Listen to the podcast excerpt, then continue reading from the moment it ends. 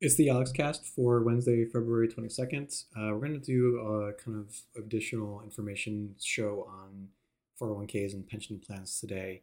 Um, and then maybe tomorrow we'll talk and cover some just uh, general investment options for folks. Um, this was again offline uh, topic request from Lynn. Um, then maybe Friday uh, we'll touch on the Nikki Haley subject that uh, Molly asked for in uh, a Facebook comment. So um, just a reminder if you do have a topic or something you want to cover, uh, please feel free to send in a suggestion, uh, preferably in a voice uh, mail feedback.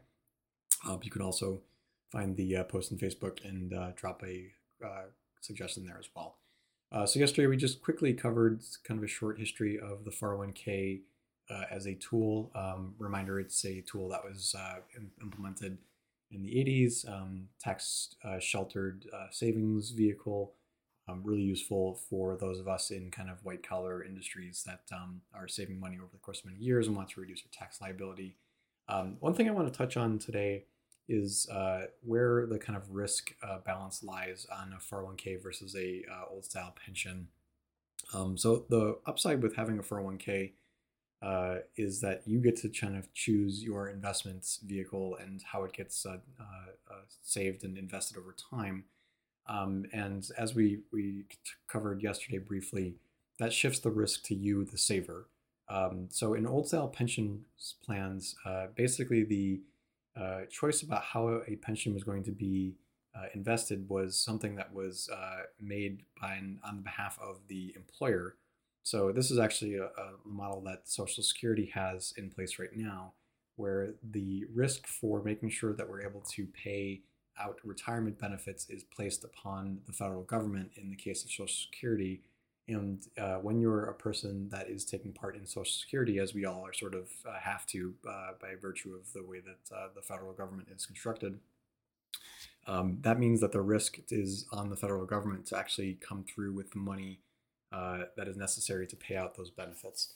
So, I, as an individual saver in Social Security or an employee, uh, have almost no responsibility for the performance of investments that the federal government makes on behalf of us uh, for the social security system which is a great thing if you want to like not have any of that uh, obligation to invest.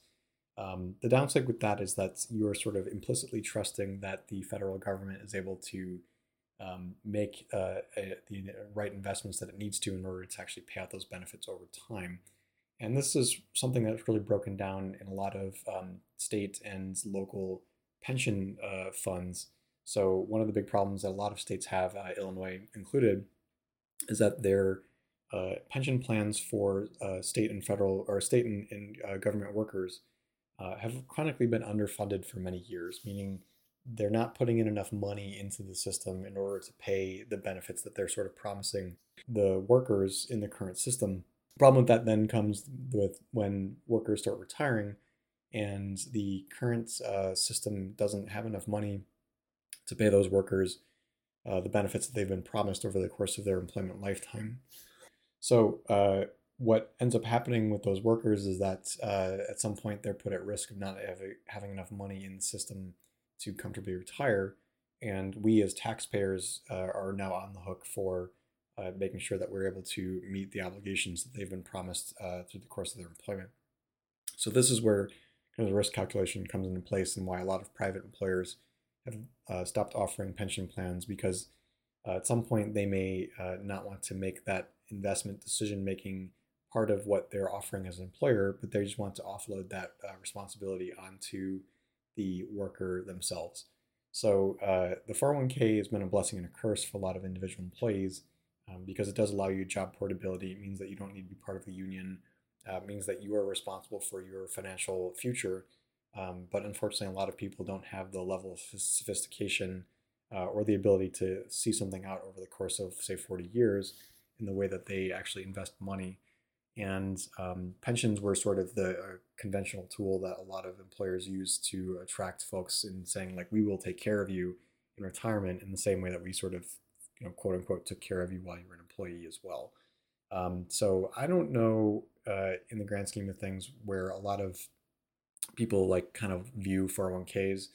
Um, personally, they're just another uh, investment vehicle that is one part of a larger financial picture that a lot of us should be looking at when we're thinking about uh, how we're going to be able to retire. Um, that larger financial picture is something like personal savings, 401ks, other investments in IRA, or, or uh, other investments that you might make in the market, and Social Security is sort of like a last line of resort. Um, and your retirement savings should never be something that you're entirely reliant on a single vehicle like a 401k in order to fund into the future. Um, unfortunately, most people, if you look at numbers these days, um, most people's 401ks are, are kind of puny and not something that is well well funded. Uh, and this is why something like the best advice that a lot of people uh, of my age or older can usually give to people in their young 20s, early 20s, this is just like start socking away money into a 401k as much as you possibly can and uh, never touch that money for anything that you might need it for in the future. Um, and that's just a consequence of the way the markets, uh, in, in, terms of employment relationships, have sort of worked on over the years. Um, it would be nice to kind of go back to an era when uh, companies were responsible for managing pensions for workers and there was a defined benefits uh, system. Um, I don't think we're ever going to be back in that world again, though. Um, and there's very few employers that now offer pension plans, and if they do, a lot of times they don't they no longer offer it to new employees. Um, older, older style companies like uh, General Motors or Ford, uh, those are ones that have started to adopt that model in their uh, their union agreements with uh, newer employees, where if you're a, a newly hired employee after a certain time, you no longer are able to participate in the pension program, uh, but existing employees that were part of that pension program uh, are able to maintain it. And over time, they're trying to sunset that. Um, that's actually a stark contrast to uh, workers in the uh, federal and state government, where um, the virtue of their employment agreements with the uh, federal and state agencies is such that they're um, able to uh, still continue to contribute or be a part of that pension plan. And this is something that for state and federal budgets uh, is a constant source of angst and worry um, if you're ever able to sit in on some of the budget reviews for your local municipalities, uh, the Village of Roselle has this as a topic item all the time in their budget reviews, is how well that they're actually contributing to the uh, state's um, uh, firefighters and police and uh, municipal workers' uh, pension plans. Um, and it is a big budget item for them that um, is just a consequence of you know people needing to save for retirement um, and the risk there being offloaded to the government agency involved instead of the individual. Um, so tomorrow we'll talk a little bit about some other investment options that uh, you might consider if you're a person that's looking to diversify and line up that like I want to save in more than just 401k um, in order to make sure that I have enough money when I'm retired. Um, I'll touch on a few uh, few things that I invest in and uh, that you could theoretically start to um, spread your money around a little bit. So hope this has been helpful. Uh, if uh, it has, or if there's anything that needs to be uh, expanded on uh, further, I really, really, really would like a bit of feedback. Um, feel free to leave that in the show uh, feedback notes somewhere. Um, so today in Cat Report, um, I actually had a nice visit from Sammy. She actually happens to be sleeping under the desk right now. Um, so uh, that's been nice. Had a Stitch visit as well. Um, and they got in some fights a little bit today, but she's currently sleeping on the couch in the sunroom.